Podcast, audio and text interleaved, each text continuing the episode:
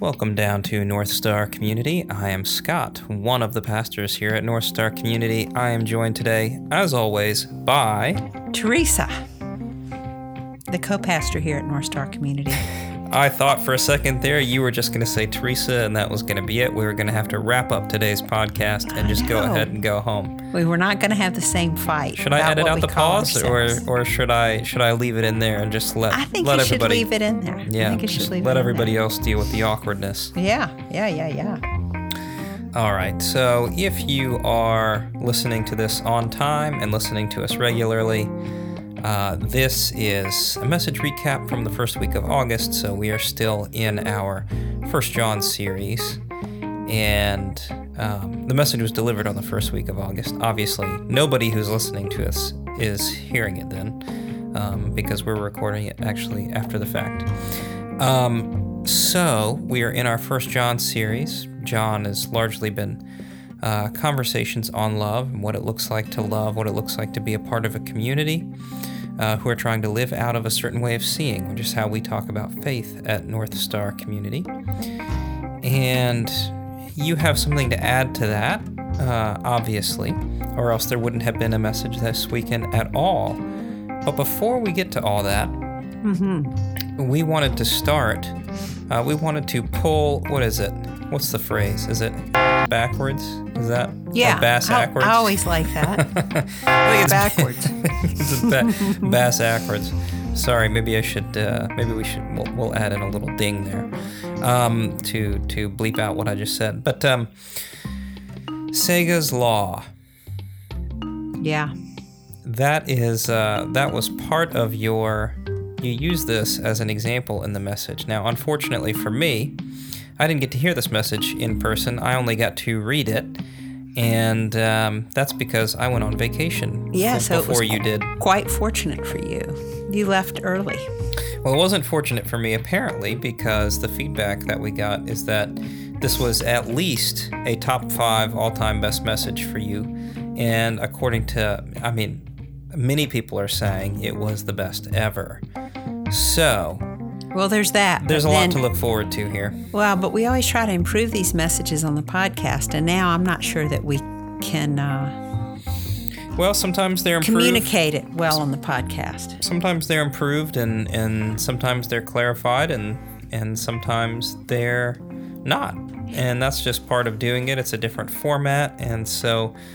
I think probably they lose a little bit of their power, but it gives us an opportunity to explore the same material in a different way, and maybe that'll be particularly useful for the people who are there for both, or maybe it's a good reason to come to both. I don't know.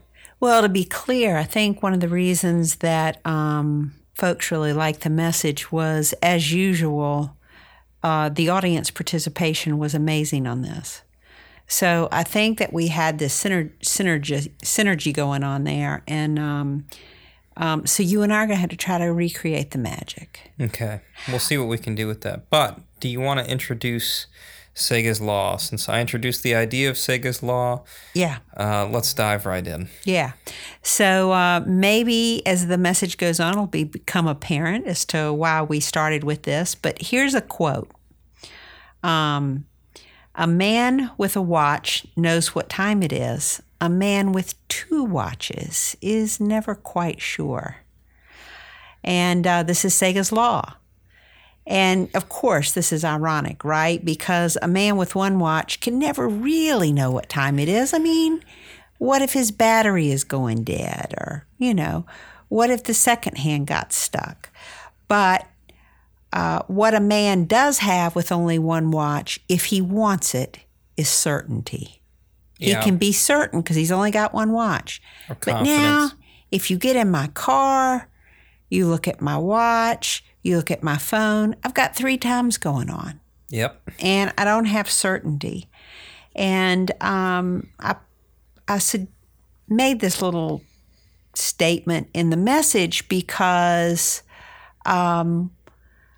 there is this fundamentally beautiful picture captured in the book of First John that offers us something we can absolutely know with certainty. And so that's how I tied the message together. But I kind of like it. But I would guess that the kind of certainty offered in First John is not so dissimilar from that of Segal's law, which is certainty within the context of uncertainty. Correct. Yeah. And obviously there's always quite a bit of mystery to faith and living a faithful life, but we're being very vague right now, so let's hammer into the details. So what is it in First John that you are referring to, and what kind of certainty does it give us, and what is the good news about that? Well, before we get to that, okay, I need to set it up. Sure. So I started with a question, and we whiteboarded it. Who do you have trouble loving? Okay. And we have really good sports in our community, and they're willing to tell the truth. Yes, and so we had quite an extensive list of people that they have trouble loving. Mm-hmm. And they played along nicely because, or else no one has been listening to us because, geez, we've been talking about First John and about if you love God, then you have fellowship with your brothers and sisters. And we've been talking about love in a very specific way for a long time. So to answer the question, who do you have trouble loving, with such vim, vigor, and vitality, could be troubling in and of itself, right? For faithful people. Just the inability to love as we as holistically as we feel we are called to. Is that what you're referring to? Yeah, that's the problem. Yeah. But nobody concerned themselves with that, and they answered that very honestly. And then I asked the follow-up question, which is, how do you make sense of that in light of First John? And that then turned into a rhetorical question because that is a very hard question to ask. And I assume what you're implying there is that by asking the question, how do we think about our struggles to love in light of First John, people go quiet because it's like, well, I suspect this says something bad about me. Yes. Okay. Yes, I think that's exactly where they went with that. And I'm assuming that that's the very uncertainty that you are trying to undermine with your message to bring it back to Segal's law already. Yeah, I was... in faith... I was intent on undermining that pause right there. I want to undermine that. Right, because in faith, when it comes to knowing, believing that you're accepted, that you're loved, and that you're a part of God's community, you don't want to be never quite sure. Right. Right? You want to be the person with one watch in the sense that you know you're accepted and loved by God. Right. Now, there's other places where it is quite okay to walk around with two watches on in faith, but I believe if I were guessing, you would be specifically referring to that, what we consider the starting line of faith, to know that you are accepted and loved and included. Yes, and I used a particular verse which goes like this. It's 1 John 4:13. This is how we know we're living steadily and deeply in Him and He in us. He's given us life, from His very own Spirit. And so there is some small but hugely meaningful place for certainty for people of faith. And so let me say it again.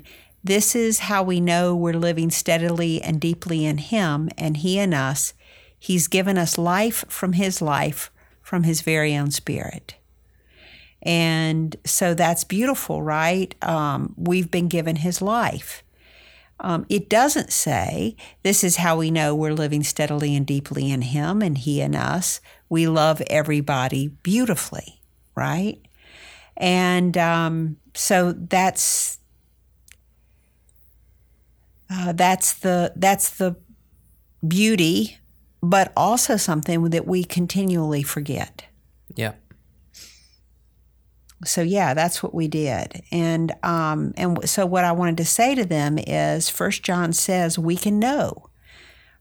We can be certain about this, that He's given us life, from His very own Spirit. And this, for people of faith, is definitely really good news.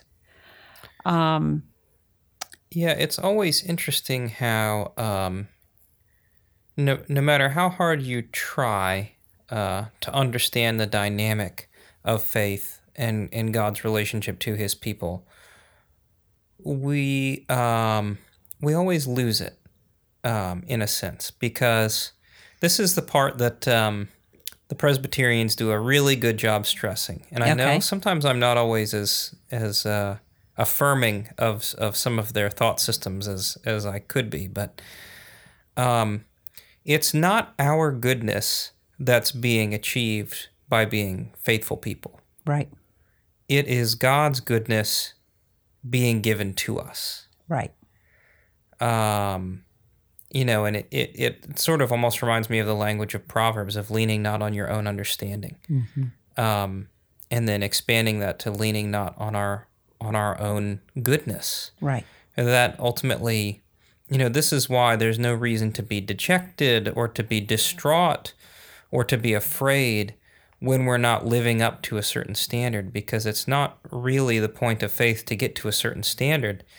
It is to recognize that God wants to work through us and to provide us with his goodness and to have his goodness shine through us. So in a sense, there's moments where perhaps we need to get out of his way, right. Maybe, and we could even nitpick that language a bit. But I think this is like a really key and fundamental dynamic to the way that faith is, and one that we... no matter how many times we hear it, we're prone to miss, which is that it's not about our goodness, it's about his goodness in us. Right. And everybody wanted to talk about the pause, right? So do you have trouble loving? Yes, clearly. I know I have trouble loving. How does this relate to First John? And then somebody in the crowd says, well, if this news is so good, why am I not experiencing more of this loving in real life? Why aren't the Christians in my life loving me better? And is that what they meant by that? Oh, they were clear. Yeah, there were two things. Why aren't the Christians in my life loving me better? Mm-hmm. Because they're not very nice to me. Mm-hmm. And if I'm really going to be honest here, I'm not doing such a good job loving other people also. So it was a two-pronged question. And then we got into this discussion about how loving faithful people struggle with addiction, alcoholism, divorce, infidelity, and more Christians at the same percentage rate of people who are not exploring a spiritual path. Sure. So they were like, well, what about that, Teresa? And what about that Barna study that said years ago they did it, 68% of pastors look at porn while at work, right? So, but to me, is that not just what we just talked about, right? Is like... It is, but I hadn't given the message yet. Yeah, okay, yep. So they were still trying to figure out the pause, right? Mm-hmm, mm-hmm. And I think that's just... Why aren't we better? Why aren't we better? That's what that question is, or why aren't they better? Yeah. Depending on your framework. Yeah. And we had a really great discussion on Sunday by one of our friends who has talked often about his very difficult relationship with his father. And raised by with the help of a grandmother who was very devout and taught him love one another, right? So he... continued in this discussion of, well, I can't be in relationship with my father, but I love him. And I'm doing better all the time with loving him, but I can't be in relationship with him. And finally, I just had to say to our friend, who's a really good sport and can hang with me in tough moments like this, you need to stop talking right now, and you need to start listening, which, of course, everybody laughed just like you are. Because I think that the rest of the message sort of gets into that. But I wanted him and I wanted the crowd to pay attention to the fact that he wanted to talk about the fact that he was having trouble loving his father, but he didn't want to be judged for the fact that he was having trouble loving. So he kept saying, I'm doing better, I'm doing better, but I'm having trouble. Or it could also be...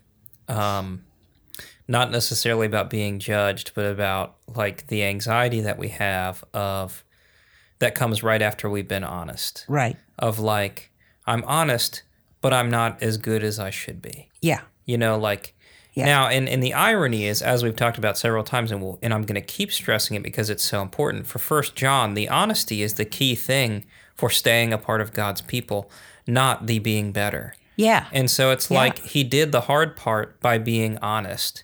Right. We always think the hard part is the becoming better. Yes. The hard part is actually the being honest.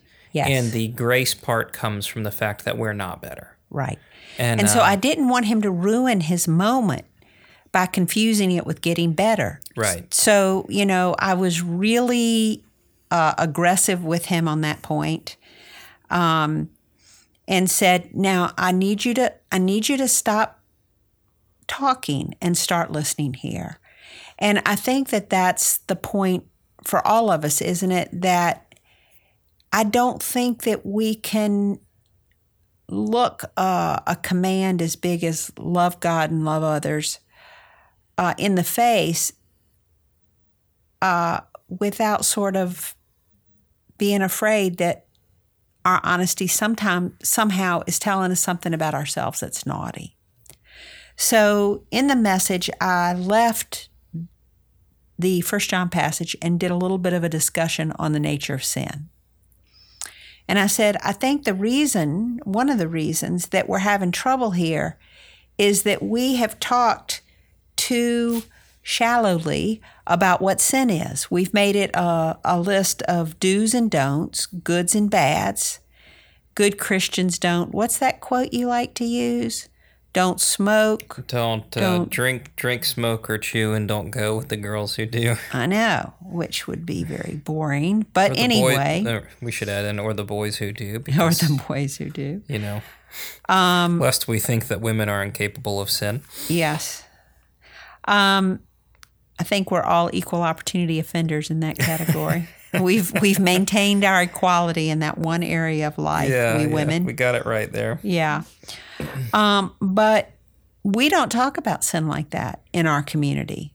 We talk about sin as being a way where it's just our lack of honesty and our inability to live interdependently with God, which at its core is what I think the pause needed to have fleshed out. Just to repeat myself, that God's people spend a lot of time making lists about what constitutes sin and what doesn't. And folks could name that easily enough. But I don't think that's what First John is talking about, right? Like you said, it's about the honesty. And I went back at this point to the First John passage, 1 John 4:13. And I said, we know, don't we? Don't we know this in just like in the gut, in our heart? Don't we know that we have been given life from his life and from his very own spirit? Don't we know and understand that a naughty and nice list is just too simple? It's too Santa-like. It just doesn't really explain why a people given life from God's very own spirit struggle to love. Right. Yeah, I guess probably it sounds like I'm beating a dead horse, which is a hilarious metaphor, by the way. But yeah, if you miss that first fundamental piece that we talked about, which is that our hope is for God to work through us, not for us to become acceptable. Right. Then none of it makes any sense. Yeah. And yet all of it kind of makes sense after the fact. I mean, or after you kind of reconcile with that difficult truth. And, then we have to wrestle with the idea of that sometimes we perhaps, there's probably a better way of phrasing this, and maybe you can help me out, but let me get the idea out there first. But, we wrestle with this idea then that there are times where we've gotten in the way of God's goodness of being able to work through us, which is again another kind of shaming thought that we have about why we're not better, but it's also kind of true. And again, the idea is not that we are people who are completely out of God's way all the time, but that when we recognize it, we acknowledge it. And in so doing, we are honoring our faith and honoring our Creator. And I think that I think the problem there is the learning to accept the grace. Right. Well, and I actually think that sometimes what we need is just some words to clarify things. Yep. And I think we've so associated sin with being bad, with being wrong, with shame, mm-hmm. that those words are really not helpful for people who are trying to restore their lives.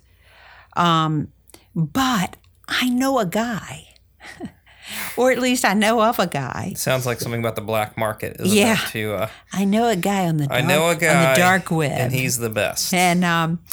And he's a Chilean therapist by the name of Claudio Naranjo, and he wrote something that freed me from this bondage to looking at sin as bad behaving.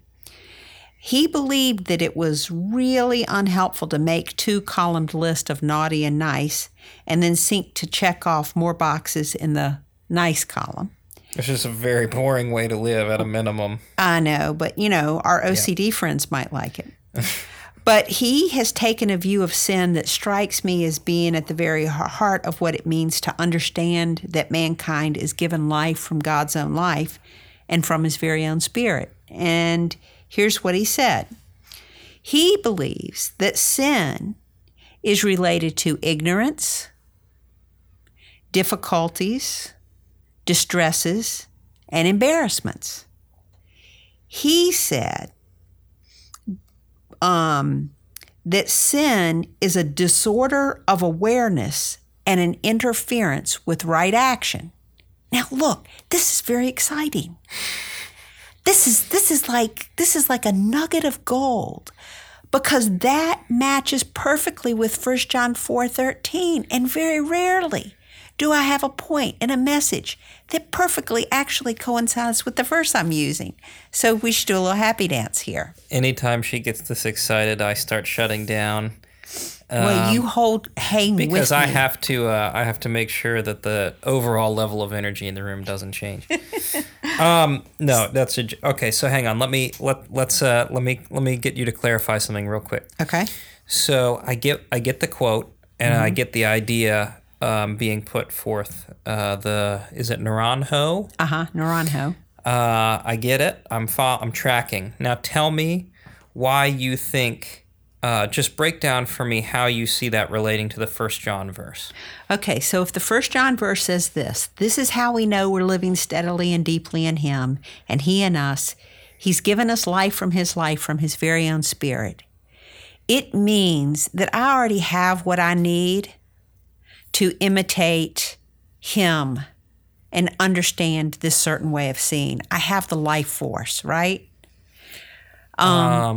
It's that we can know that we are living steadily and deeply in him. We can have certainty about this because he's given us this life. And so if he's given us this life, then we have capacity to recognize when we've gone off the rails, capacity to self-correct, capacity to figure out what love looks like in a given situation. That's my capacity. That's my ground zero. That's my starting point. That's what I've given. And then if there is a disruption in that, then it's a disorder of awareness and an interference with right action. It has to do with my ignorance or a difficulty or a distress or an embarrassment. It doesn't mean that I'm fundamentally flawed. It doesn't make me evil. Right? Yeah. I mean, to not be dualistic about it, because I always think about, so there's obviously times where we knowingly do things that are wrong as well. It's not just a matter of ignorance, right? Right. Which I get, like, is perhaps a totally separate conversation, but it's, to me, it's sort of a both-and thing, and I like to be able to say that as well. It's not just that sometimes we unknowingly. So John Wesley, which he takes things way too far, but this is a very similar idea to the way John Wesley thought about sin. Do you happen to know what I'm about to say? Tell me more. Well, I know what I think about John Wesley's thought on sin, but what do you think about John Wesley's thought on sin? Well, so he talked about there's both sin that now, again, like to be clear to people, we think sin is much bigger than just an individual deed at an individual moment in time. It's also a power. It's a force that pulls you away from your way of seeing. It's many things. Right. But within the context of assessing a given action, there are things that you sort of know that you do wrong, sort of the conscious sin, and sort of the things that you do unwittingly, right? So he had, so he talked about both like the sin that you knowingly commit and then the sin that you ignorantly commit. And the way in which he took things too far is he thought that you could actually become so pure and so holy that you could completely eradicate the knowing sin from your life. Like the sin that you did consciously, which, that's his connection to, I guess, sort of the Puritan kind of tradition, the holiness movement. But that to me is a lot of research that indicates that's not true. But anyway, it is a bridge too far. Yeah, there's probably not a whole lot of people who've really tried it either, so I don't know how the quality of the research, but I don't know if I can go there with him, but just for the sake of being holistic. But I'm getting in your way. All right, let me step back. No, I think you're not. I think you're just carrying me on to the next point, which if you hadn't been on vacation, you would have known. Zing. Okay. So the next thing I said is, what if we can't get the action right in a relationship, even though we know what that right relationship would be? Mm-hmm. Well, this we know. We still know. We still have certainty that this great thing is that we have the capacity to be honest about that, which is what First John was telling about. Yes. And that in itself is evidence that we know we're living steadily and deeply in him and he in us, that he's given us life, from his very own spirit. So we can know this. We can know we've done wrong, and we don't have to make up some fancy story about it. Right. And that is bound to make us healthier people. and so my friend who was convincing me that he was doing better every day because he had, because he knew he was supposed to. One of the things that he had said the week before that he didn't understand about himself was why he was struggling so hard to not drink alcoholically. So let's think about that for a second. 2 weeks ago, he had talked about how he was struggling to not drink alcoholically. And he just didn't understand why he couldn't stop drinking. Next week, I tell him to stop focusing on being so good and get more honest about where he is and trust God with that. And a few days later, he shows up in my office and he said, "Do you think that one of the reasons I'm drinking so much is because I'm trying to avoid just being honest about who I am? And I'm just trying to numb out." And this has given him a new way of thinking about his drinking history and his habits. And I think this is a beautiful thing. Yep. Because here's a story of a man who believes that it is a sin to drink alcoholically, was convinced that in order to be a decent Christian and a faithful follower, he needed to get better. So therefore, all the stories of his life had to revolve around him improving. Yep. So I don't know what'll come next for him in his life, but I think that this burden of believing that loving God means being good is too much for most of us. Yeah. So I'll have to study more on what John Wesley did with his arts, habits, and hang-ups, right? But he had a lot to offer the recovery community, I will say, but that's a conversation for another day. Well, we'll do another podcast on that. Yeah. But I just ended the whole thing with saying, we could get curious and ask ourselves different questions, not about how to be better or how to be good, but what's the possibility that I'm not being honest with myself about who I am? And what if I trusted God with that? What